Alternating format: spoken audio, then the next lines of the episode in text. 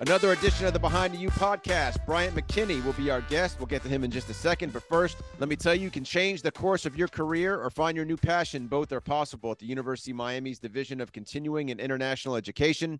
The division offers over 50 courses with online and hybrid options for on the go professionals and busy parents. Visit miami.edu slash DCIE to learn more or call our enrollment advisors at 305 284 4000 to discover which course is right for you. Brian McKinnie is our guest. Brian, thanks for doing this, buddy. Oh, thanks for having me. Absolutely. So, can we just get one thing straight just to start? Mm-hmm. Your official weight and your height when you were at the University of Miami? Six eight was my height, six eight and three quarters. Uh, 343 was my senior year. My junior year was like 335. So six eight and three quarters. Yeah. So when was the big growth spurt? Um, I came back for 10th grade. I was about six four, maybe six five, somewhere around there. Like in eighth grade, I was five ten. Ninth grade, I might have been six one or something like that. But when I came back from tenth grade, like everybody noticed how tall I got. I didn't really notice it, but everybody else was like, "Hey, you got tall." And I was going through growing pains. So you really have those too. So your knees are very sensitive. You're always hungry. Just growing extremely fast. So were you always playing football? No, I wrestled at first, and then I played basketball. Then football came. I gotcha. Did you play basketball your whole way through? Uh, majority of my way. I started off wrestling, and then I think when I got in like fourth grade is when I started playing basketball. I gotcha. But did you play through your senior year of high school? Oh no, because uh, I stopped like in my junior year because one year we had a game. The very next day was tryouts for basketball, and I was like, and the coach was like, "Well, you have to try out. like you have to still try out, even though I know you can play." And I was like, sore and I just didn't feel like going. So I was like, I can miss the season or whatever. And I, I missed it. And then I just like really like into football a lot more at the time. I just kind of like stuck with football. I assume you participated in track, but I assume those were in like the, the throwing of it. I don't think you were running. If you look up, you see I did the 400. the 400. but in high school, I was only like two, what, 245. 245. Okay. And so I didn't know this, so I started broadcasting UM just about the time you started. So in a, in a much smaller role than what I do now, doing sidelines, doing this podcast. Obviously, I knew what you did when you were there, offensive line coming in, JUCO, the whole thing. What I didn't know is you didn't play offensive line in high school, correct? Correct. I was a defensive end, so that's all I knew. My favorite player was Reggie White. I grew up in South Jersey, so I was an Eagles fan growing up. So like Jerome Brown, Reggie White, all those guys were like my favorite linemen I didn't know no offensive lineman at the time. So I like to be able to, you know, like sack the quarterback or like make, you know, plays that way. I came from a small school, so like we didn't get a lot of recruiting and stuff, especially in that time period. The, the internet wasn't big yet. Somebody mailed in a videotape, a random person who I still don't know to this day, mailed in a videotape of the running back who was a junior behind me, and he was really good. He was like one of the top in the state. They mailed into the University of Iowa they watched the tape, but then they also see me on the tape. And they're like, well, who is this? You know, so they came to the school about him, but they also inquired about me.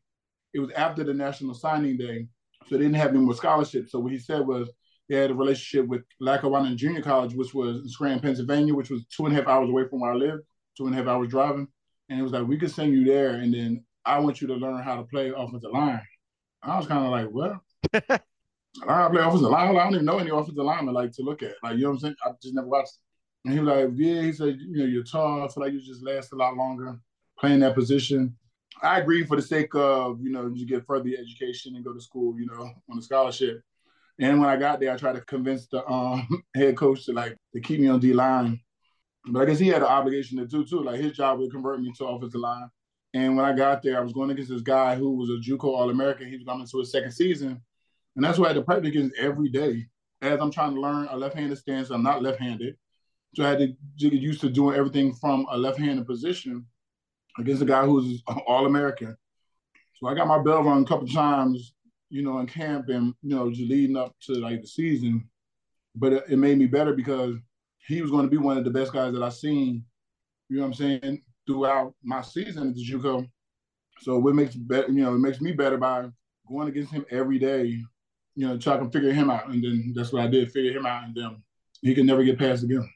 So you said six eight three and a quarters at in UM. So by the time you got to JUCO, had you gone from six five to six eight, or you sprouted again at JUCO? I think I might have been like six seven. I might have first got there at six seven. I was only seventeen when I first got there. I turned eighteen that that September, and I know my shoe size stopped then too. So like when I turned 18, that's when my foot, that's what that's the size I wear. Which is what? My shoe size will my age every year. Oh, okay. So um they were telling me they said, Yeah, your feet stop growing first, then you'll stop. So I probably was like six, seven. I turned 18, my shoes stopped at 18, and I probably just grew a little bit, you know, after that. And then that was it. So coming out of high school, other than Iowa, no one no one really recruited you. No one really knew of my school like that. like in the 80s was the last time, was it the 80s or you know, around 89 or something, the last time somebody went to a big D1 school, like everyone else was going to like, you know, smaller D2 schools and things like that. We didn't have like a lot of publicity or anything. The year before me though, Ron Dayne, he did go to Wisconsin. He played at your high school? He played no, he played in my area. Got it. But he was at a bigger school, but he played in my area, but at a much bigger school. Mine was like a group one school, his was like group four. So he did get some recognition. And then um no, we just didn't get it. We just didn't have it at the time. The only reason why you went to Lackawanna is because the Iowa coach said you should go. Yeah, because I don't know. I don't know if I intended to just keep going. I don't know if that was in my plan. Like, you know what I'm saying? Yeah. Without him, you don't end up there. No, not at all. I knew nothing about Lackawanna, so I definitely wasn't going to end up there. And some of my other friends was going, you know, going to two year schools and everything, but that was it. So you're going up against this guy in JUCO who's pretty good, and that's how you're trying to you're trying to learn a new position, play offensive line, be physical, grow, get stronger, and you're going up against this guy. And when did you finally think like, yeah, I can do this? Finally, one day it's like the light bulb went off with uh, a guy named Big Kev too. He was like a 300 pound guy. Big Kev was a D tackle that was like 300 pound, but he came out on the edge sometimes. And then Nate, his name, they called him Cowboy. His name was Nate. He was like 265 or something like that. I told you I was only 245. And then I still had to lift weights. I didn't really lift weights in high school. So a lot of things was just from natural strength. I had to just learn. I mean, giving up wasn't an option because I remember when I went to when I for football, my grandma was so used to me playing basketball that she was like, "Oh, you're not gonna like it, you know, you're gonna probably quit this and the other. Like, stick with basketball." And then when I ended up playing, and then I ended up getting a chance to go to Lackawanna, I would remind her like, "Oh, remember you said I wasn't gonna like like it, and now like I got an opportunity to go to another school." I don't know, just one day it just clicked, and then it just from there it was just like they couldn't get past me. I remember the first time when I really blocked him good, and then like he like wanted to start a fight. It was like you've been kicking my behind on this football field all this time, but now I finally block you. You getting frustrated and mad. Football, your sport. Now fighting was my sport. Now I don't think you want to do this. you know, he got used to it, and after a while, it was just it just became a thing, and I ended up becoming a JUCO All American after my first year and what's funny is about the timing that um, Hayden Fry was the head coach at the time, and he retired after my first season. So now my whole letter of intent kind of went out the window because that whole staff is gone. So you're a JUCO All American. So did your recruiting take off after that? Did you have more schools inquiring about you into in your second year? Uh, going into that summer year because they couldn't talk to me at all because I was already committed to somewhere else. So now the new staff came that came in Iowa. They tried to reach back out and say they were still interested. But now I had the opportunity to get letters from some of the other schools that I was like, well, let me see who all is out here. You know what I'm saying? Before that wasn't a thing. And Coach Kehoe actually came to the school. So I remember everybody saying, you remember, I just hear the chatter. The players like, oh, Miami's here. Like, you, know, University of Miami here. I don't know who they're here for. I, you know what I'm saying? My head coach, he worked at the school as well. He um, pulled me out of class and brought me down to his office. And he told me that it was a coach from Miami. He was here who wanted to see me, who watched my film. And Coach is from that area. He's from the Pennsylvania area, so I guess that was his area. And I met him. He was very high energy when I met him in his office and everything. You know, we talked and we set up like a visit and things like that. And I took a couple visits when I was at Lackawanna to other schools. Where else did you go? I went to Rutgers just because I guess I was from Jersey. Syracuse. I went to Arkansas. I went to Miami. I took four visits. And for some reason, I had a great time at Arkansas. When I came to Miami, I kind of got sick because the weather change one, and then the lack of sleep because they keep you out till like 5 30, 6 o'clock in the morning. Then you have to be up at 9 o'clock, walk across campus again. So I barely got any sleep. So I wasn't, I the second day, I was like out of it. Then they wanted me to go back out again. I'm like, no. And so it was like. So who, who kept you out all night? Ed Wilkins. Ed Wilkins. He was a Jersey guy. He kept me out. And we had fun, but it was just, I wasn't getting rest. Like where they go home and go to sleep, I still had to be back up the next morning and sit walking around campus and going to all these meetings where they probably was sleeping in. You know what I'm saying? So I was just like over it. Like, and now I had to do all this, and we had to go to dinner tonight. So I was ready to go to bed, you know, the evening and not be back out until five o'clock in the morning. You know, coming from up north, everything closed at two. You left your recruiting trip and You were decided or undecided? I was undecided. I still hadn't been to Arkansas yet. And what's funny is the time when I took that trip to Arkansas, I remember the person who hosted me. I can't remember his name, but he ended up playing for the Detroit Lions. He was older than me, of course. But we seen each other on the field once we both got in the league, and, and I, you know, briefly talked about. Remember him being my host, but I remember being at his place and they had on the Miami versus uh, UCLA game, and I'm like, "What's the odds?" Is that the game where Edgerrin James went wild? Yeah, and then th- those guys were watching it, and I'm like, "What's the odds of me sitting here watching this game with these guys?" Like, you know what I'm saying? Yeah, I was just there a couple weeks ago. It was a very big game, and then um, I'm here watching the University of Miami like with these from Arkansas. I kind of looked at it as a sign there a little bit too. So what finally sealed the deal for you? My parents. Yeah. Yeah, because you had my offensive coordinator went to Arkansas, so he was really kept pushing in my ear like Arkansas, Arkansas. Houston Nutt was the head coach at the time. He was just pushing it, and I was kind of going with it because I had a good time when I went on my visit. But every time I would mention it, my mom was like, "Are you crazy?" Like, and she started naming like the people who went to Miami, and then she started talking about like, the graduation rate and just different things.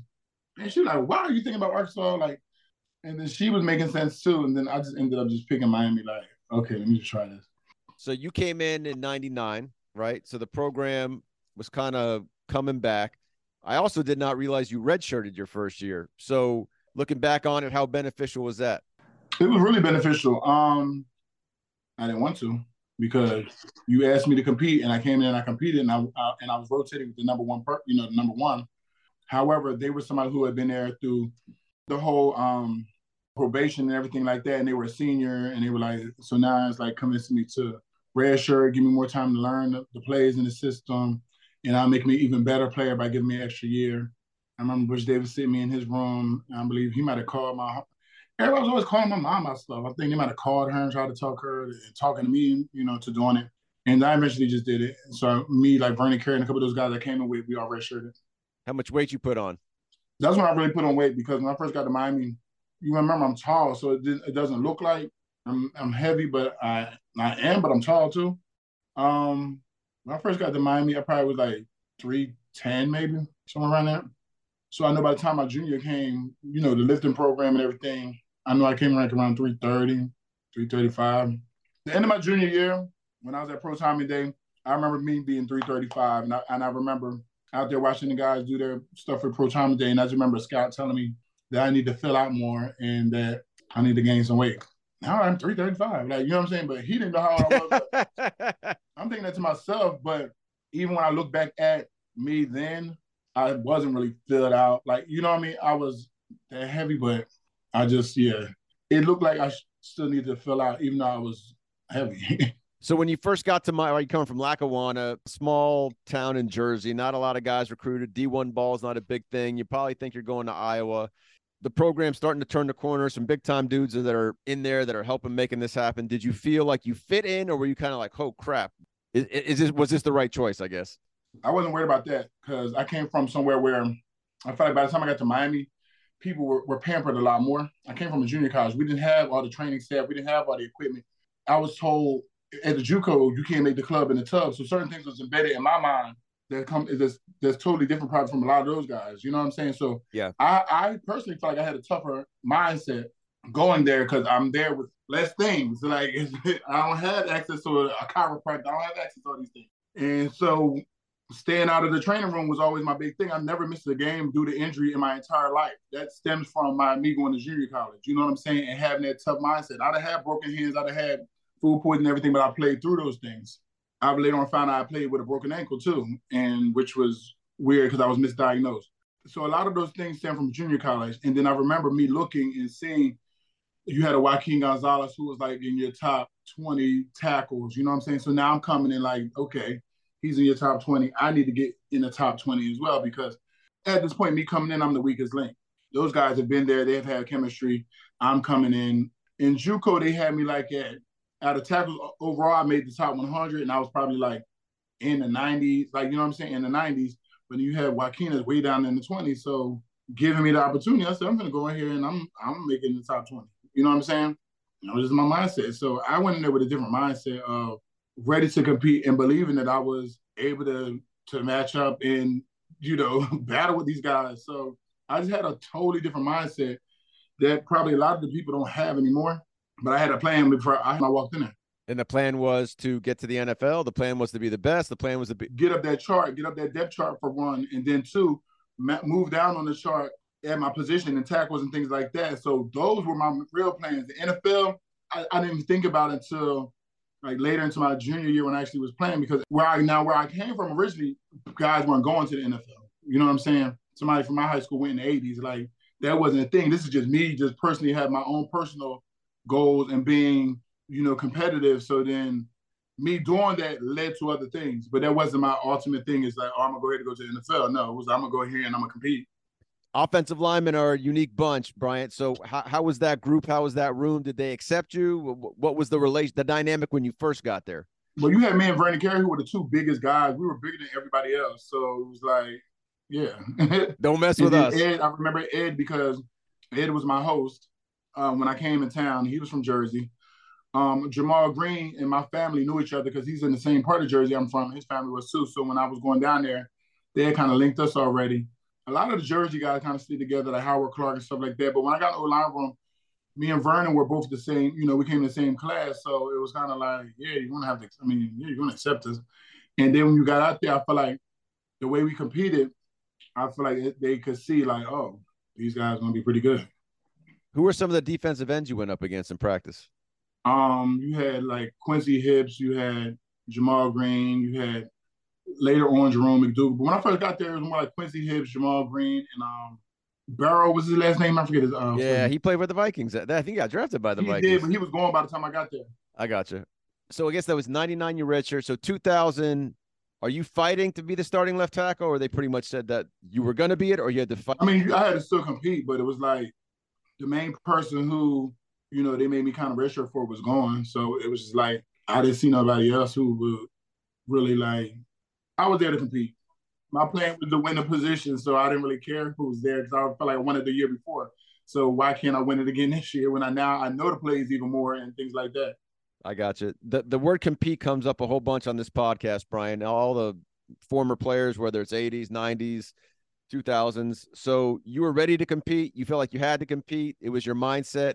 So then I guess from hearing you say that, I imagine you fit in then, right? How competitive was it? it was pretty competitive, but I felt like I needed to prove myself too because I came from a JUCO. So I felt like I got to prove myself too. Like I, you know, all these guys been here and they're used to being here, and and there was little things, you know, we had hazing and stuff back then, and um, where they made me wrestle uh, William Joseph in the locker room, and then I guess Coach Davis caught wind of it, and then they made us do like a little Oklahoma drill, and I, I beat him both times. So and I just feel like all that was a, a form of me competing and, and showing that I'm here to compete and I don't care who been here. I'm gonna let you know I ain't somebody that you want to play with. So I just every time it was a, a chance for me to compete, I had to keep making a name for myself. Did you room with Shockey? Yeah, my senior year we were roommates off campus. That must have been wild. It it was it was. Me and him were always cool. You know, he's a tight end too, so we you know, we've lined them next to each other sometimes, had the um, double, you know, double team or somebody or something on the way out. And we just were really cool. And he was also another JUCO transfer too. So he also knew, you know, what it was like as well. You know what I'm saying? So we kind of, I guess, bonded on that on that note too. I was thinking more off the field than on the field, the two of you. Oh yeah, that too. I would imagine there were some more 530 nights. It was, but you know what's funny is I had more of those nights with like somebody like Ed Reed. Ed Reed was a person who like always like, let's go out, let's hang out. So Ed was that kind of cat. When we was in school, yeah, like he knew when we could and when we couldn't, but yeah, he definitely was. I got you. I got you. What was Ken Dorsey like? Ken was always a student. Ken was always in a room, like studying, going over plays. Just, it just to me, always a student. Antrel Rolle said he had what he admired about him was his ability to sort of command the room, to be in charge, to not, you know, have a bunch of guys follow him and not be afraid to speak his mind. Would you agree with that sentiment? he did speak his mind when he needed to, but I feel like he didn't need to as much. You just had a great supporting cast of people who I feel like Clinton Portis was a big voice, like we were in the huddle a lot too, and always saying something. Well, that's not surprising. I just remember whenever I had a big time like defensive end, He'll be in the huddle to my, so you scared? I'm like, no, like, and stop talking to me. Oh, he was messing with you? Just ask me questions like that. You scared of that? I'm like, no, like, I'm the person who I don't talk much because I'm so like focused in on what I need to do that I'm not I don't do all the talking. Yeah, I got you. So Clinton liked to talk. Yeah, yeah, yeah. Clinton's gonna talk all the time. You ever tell him to quiet down? I was just ignoring him. I mean, I it was entertaining, but you ain't gonna talk to me. so that's who you listen to, Portis. He was always near me in the huddle, so he would always say something. You and Ed like to stay out, but everyone to a man says he just had this knack for getting along with everybody and being a leader. Was he that guy? Yeah, Ed, yeah, but Ed, I feel like somebody who he spoke up, he took on the leadership. Um, like when those guys Al Blades and all them left, he just knew how to be a leader, and he also could lead by example too. So he didn't always have to say something. Sometimes he'd go out there and you see by his drive, his work ethic, like. And so then when he did speak, it really commanded a lot of people's attention. In two years, you lost one game, right? Yeah. Does that Washington game still sit in your craw? Um, it did until we were able to have revenge. oh, right, right, right, right, right. Yeah. The, the, what were those two nights? Everyone talks about, you know, Florida State, whatever. But I remember those those back to back night games in the Orange Bowls, Washington and Syracuse, where you ran through both of them. Was that was that sweet revenge, especially for Washington? Um, yeah, especially for Washington, because Washington was a game where they jumped out on us, and I felt like we were fighting our way back. And with five, it was like a five point game, but and we just ran out of time. We didn't have enough time, like as we were starting to make momentum to come back, and just ran short of time. And that was a game that kept us out of the national championship, you know, the year before because we beat Florida State, but somehow it put them in the national championship over Oklahoma. And the only time we cheered Florida State was that year because we beat Florida in the Sugar Bowl and if Florida State would be Oklahoma, we would share the national championship with them then, but they couldn't even score a touchdown. that is that is true. So I don't think you gave up a sack in two years, and I think was it the junior or senior year when you shut down Freeney or both? Uh, senior year. He was injured my junior year. He was injured. All right. So was he the toughest guy you went up against? Who was the toughest guy? My junior year, um, it was Jamal Reynolds from Florida State. Yep. He was a big, you know, big time player who got a lot of sacks as well. It was against our rival. This is my first year really playing, so I'm like kind of under the radar for a little bit for the most part. Um, I knew I didn't really have much to lose. It's more because you don't really know me yet. You know what I'm saying?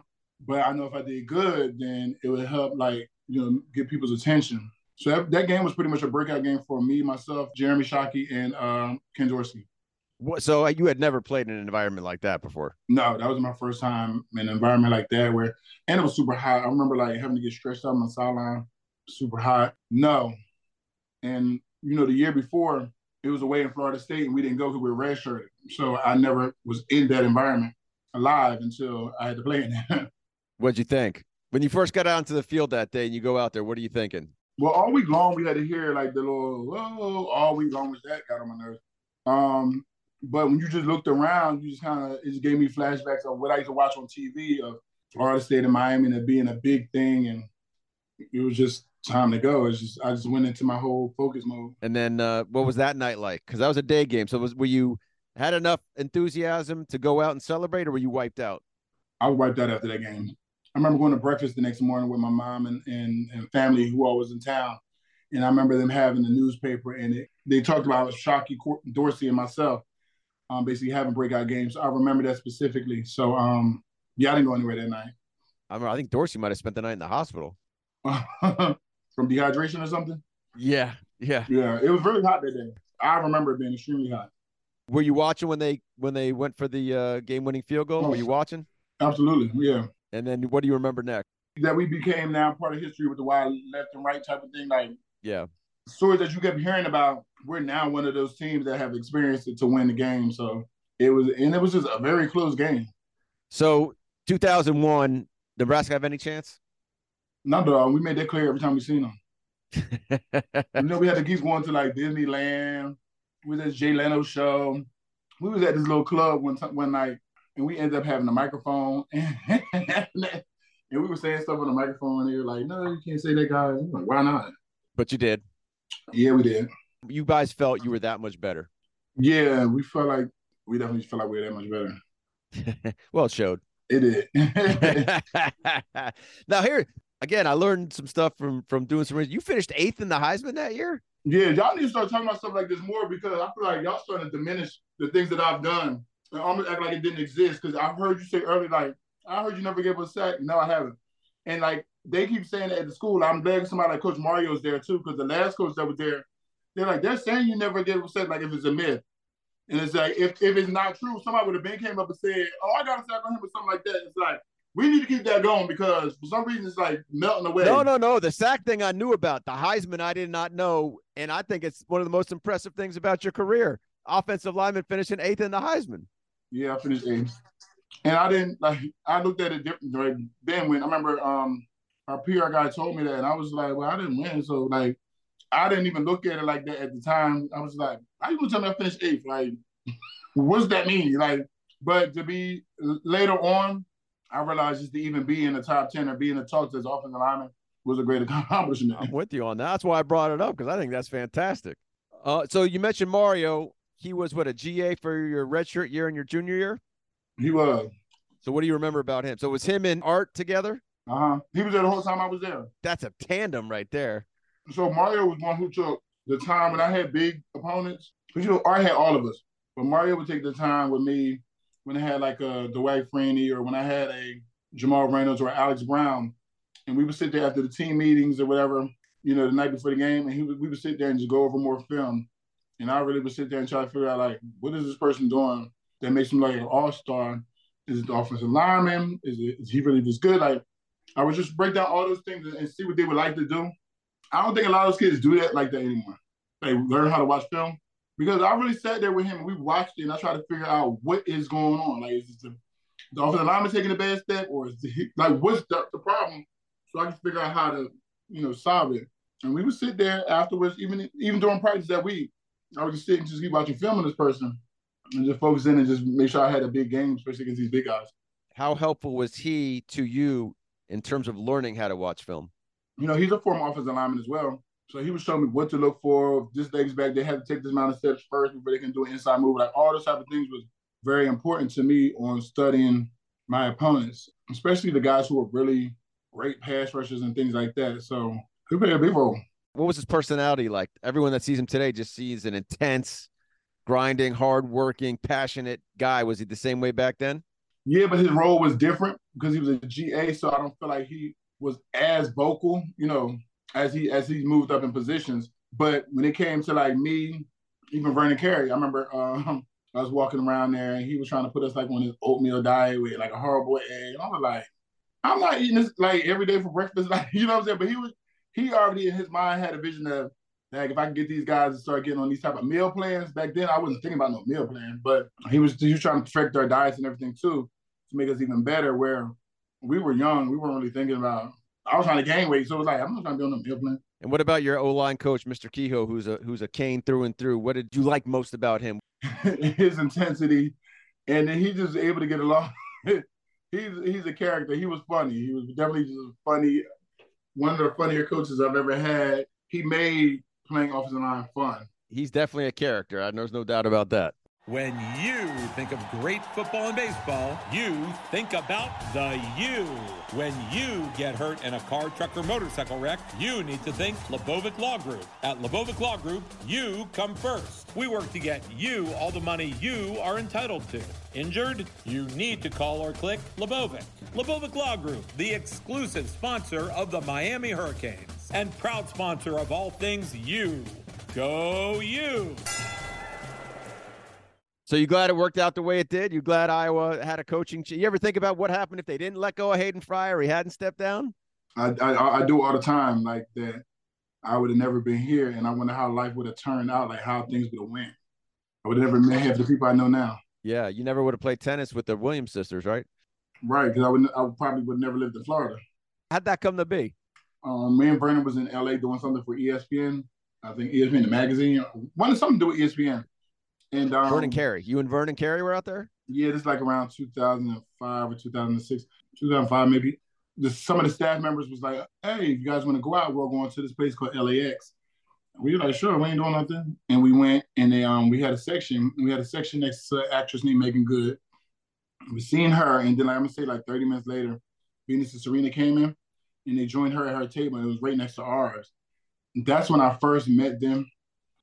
I told Vern, I was like, just don't even say nothing. Just act like you don't see them. and we kind of did. Like we seen them, and like, oh yeah, look, and then we just kind of act like we didn't. They ended up coming over and like introducing themselves, and we met them, and we just like you know played cool. And I just remember us leaving, and one of the ladies from ESPN goes up to Venus is like says something like I was asked for her number or something like that, and I was like what? And then Venus said, well, "Why did you come over here?" Then if he like if he wanted to, why did he come over? So it was something like that, and then the lady just didn't know how to respond, and the Venus kind of pulled off. But then what's funny is two weeks after LA, I ran into her in Miami at Club Bed, I think it was. And then we were like, what is the odds of running to you? Like, never seen you before in person. And then two weeks later, I run into you in Miami. So it's like, hey, like, you know what I'm saying? And then I'm gonna say like a week or so later, I ran into her at Mansion. And she was like, okay. She's like, I'm I think she had like a wrist injury or something. She like, I have some downtime. She's like, so I'm hanging out a little bit. She says, we keep being in the same places, so we might as well like hang out together. So let's exchange numbers. So she like, it must be meant to be because I keep running into you. So we exchange numbers then. And then we got cool. She ended up decorating her company. She has a company called V Starr, and I ended up decorating my house along with my mom and stuff. And then you know, built a whole friendship, and then started playing tennis because of them. And have something called the Williams Invitation that we've done for like ten years, and then we missed two years because of COVID. But I think we're bringing it back this April, well, April uh, 2023. You play against Serena too, or just Venus? Well, I played against both of them. I was supposed to get lessons from Serena, and it just turned into us playing against each other, doubles. But Venus actually gave me like real legit lessons. Like, so you good? Like, can you play? Yeah, I know how to play. If you get that serve going at that height, that's pretty. I mean, I bet you that's pretty nasty. That's, that's one of my strengths is my serve. so what's this? Did we we appeared on America's Got Talent? I did. Um, we were in the semifinals of America's Got Talent, and then each judge gets a wild card selection. They get to pick one act from the whole season to vote, pick them as a wild card. Then America has to vote them into the finals. Simon picked us, the NFL choir, as his wild card, but we didn't get enough votes in time in that five minute window of vote now. We didn't get enough votes, so somebody else went back on to the finals. How'd you even get down that path? There is a legit NFL choir. They have an NFL gospel event every year for during Super Bowl. And the lady who started it is friends with my mom. So back in like 2007, she reached out to my mom and asked if I could be a part. And I have been a part on and off, either singing in the choir or being a presenter. Even even the year I won the Super Bowl, I was a presenter with Sherri Shepherd, and then we got in Ray Lewis. So I've always been there, you know, helping out. And then when it came time for this, well, even before that, during COVID, we did other things for the National Cancer Society, and then they sing um, some of the guys singing at the Pro Bowl, and then reached out and I mentioned, you know, America's Got Talent, and then uh, she came back. The lady who started it, she came back and asked the guys would they be willing to do it, and everybody kind of said, yeah, why not? And so we did it. Nerve wracking? No, actually, it wasn't too bad. It was a lot of practice though. That wasn't too bad. That wasn't bad at all. For, for me, it wasn't. So, what keeps you busy these days? Podcasts? Uh, well, I have two podcasts, so that helps keep me busy. I have a company called LetzChat, which we do real time language translation and we have to do about 104 languages. NFL is one of our clients. We translate their Game Pass. They use like five of our languages. We're based off your device setting, not your IP address or anything like that. So whatever you set your phone or your laptop for the device language, it'll automatically appear in that because we just add a, like a plug-in into the system and then it appears that way. So for like foreign exchange students or whoever their parents want to read. How'd you make your way into that? Just being in the right place at the right time. Um, I was doing a brand partnership with Uber. It came time for them to um, introduce Uber XL to South Florida. And I was the person who back then I had did the picture, like they had me getting in and out of the Ubers and taking the pictures. And I always just realized, and part of the payment they paid me was through Uber Cash too, so I could use Uber, you know, Uber rides and stuff. And what I would notice sometimes too is, you know, everybody doesn't speak, you know, the same language. So sometimes rides was getting canceled and things like that. So I need something to break the language barrier. And then 2017, a hurricane is coming here, September 2017. So I leave and I go to LA and avoid the hurricane. But I also was going out there anyway for a friend's birthday who has the same birthday as me. She was turning 50. While I'm out there, Colin, um, Flo Rida's nephew, he went to University of Miami as well. Oh yeah. His uncle had shot a music video at these guys' parents' house, and, and one of the guys was there, and they explained to him what they had going on, far as um, what they created and he just happened to knew I was in LA at the time too. So he wanted to do something outside of his uncle. So he reached out to me and said, I'm gonna see if B Mac is interested. And I met up with the guys and I was very interested because I was already having this issue with Uber. So in my mind, I was like, we need to get this on Uber. So I understood it, and they gave me a presentation, and I just joined back in 2017 and became a partner with them as well. And then last year, last November, we did a partnership with Comcast. Then the announcement, the press release came out top of this year in February. We were in a three month accelerator program through Comcast, and they basically taught us how to get with you know companies and how to close deals and have those conversations. As you know, Comcast owns like Xfinity and Telemundo and WWE and NASCAR and like all these other companies. A lot of the companies under Comcast. So we got chances to have meetings, you know, with them. We're looking to close some situations uh, still. And then another thing, as I said, we're on the website. Jose, he went to University of Miami. He's an alumni. He used to be the COO of McDonald's. I just happened to reach out to him. I knew he stepped down and had retired from that position. So I just reached out to him for a connection in McDonald's, see if we can try to get over, get over there in my McDonald's and do some translation for them. And lo and behold, Jose came out of retirement and he is now the current CEO of Bojangles. So we've done some work for Bojangles as well and McDonald's. So yeah, now we're looking to close another big sport sporting um, deal as well. That's awesome. The issue that you, I guess, from the music background through Flo Rida's nephew who played football at Miami as a walk on, that conversation was based on what? They were also looking at translating stuff for what? On behalf of the music or about? The two guys who created it needed like a vehicle, far as like a person to help them get it out there. They didn't have any context to get it out there. So they were talking to Colin, thinking, hoping he would tell Flo and Flo would be interested. But Colin was like, I want to do something without him. Ah. B Max here, so let me reach out to B Mac. And what's funny is our partnership with Comcast was kind of through me. There's a guy who I worked out with back in 2011. He was working for Comcast, and they were I allowed them to use LetzChat email that had my name in it, and they were reaching out to people. And he responded because we worked out together at Pete Bommarito, and we took a picture together. So he sent all the information over, and he was the one who led us into the whole Comcast situation and getting in the accelerator program. And um, it was because we knew each other. We had worked out together. So have you spoken to Mario in the time he's been here? Oh yeah, we exchanged numbers. I went um he had his press conference. I went down there. I'm gonna say Marburg and Joaquin was there as well as far as offensive line. Um, but we went to definitely went there to support. What did you think, if you have, about uh, the uh, the wide receiver this year who was from Lackawanna? Is it like Colbert or something like that, right? Kobe Young. Colbie, Colbie Young, Young, right. six four, six five, flew under the radar. Was at Lackawanna with Coach Duda, and then he actually was only a one year qualifier, but no one knew it. So he kind of flew under the radar. And then through Coach Kehoe a long time ago, Coach Duda at Lackawanna met Mario. And he's like, Look, I got a place for you. And that's how that all came down. Oh, okay. You know, we've had another guy too. I think another offensive lineman's been here from Lackawanna too. I don't remember his name. One of our strength coaches from Lackawanna. Oh, really? Coach Eaton. Okay. I got to talk to him. I didn't know that. Yeah. Get on down there and say what's up that's that's a small world. Like that's becoming like a little thing. Right? Yeah. You wanted me to refresh some things, and I'm bringing some stuff to the table. Right. All right, B Mac, appreciate it. Be well. Go do that podcast that you got to do. Keep this media thing rolling. Appreciate you coming on behind the you for having me. Behind the U with Bryant McKinnie, Brought to you in part by UFit Gyms. Train together, win together. Introducing UFit Gyms the official fitness center for the Miami Hurricanes. Are you ready to join? All it takes is $1 down. Let's Go Canes. Bryant McKinnie, thank you for being on the Behind the U podcast.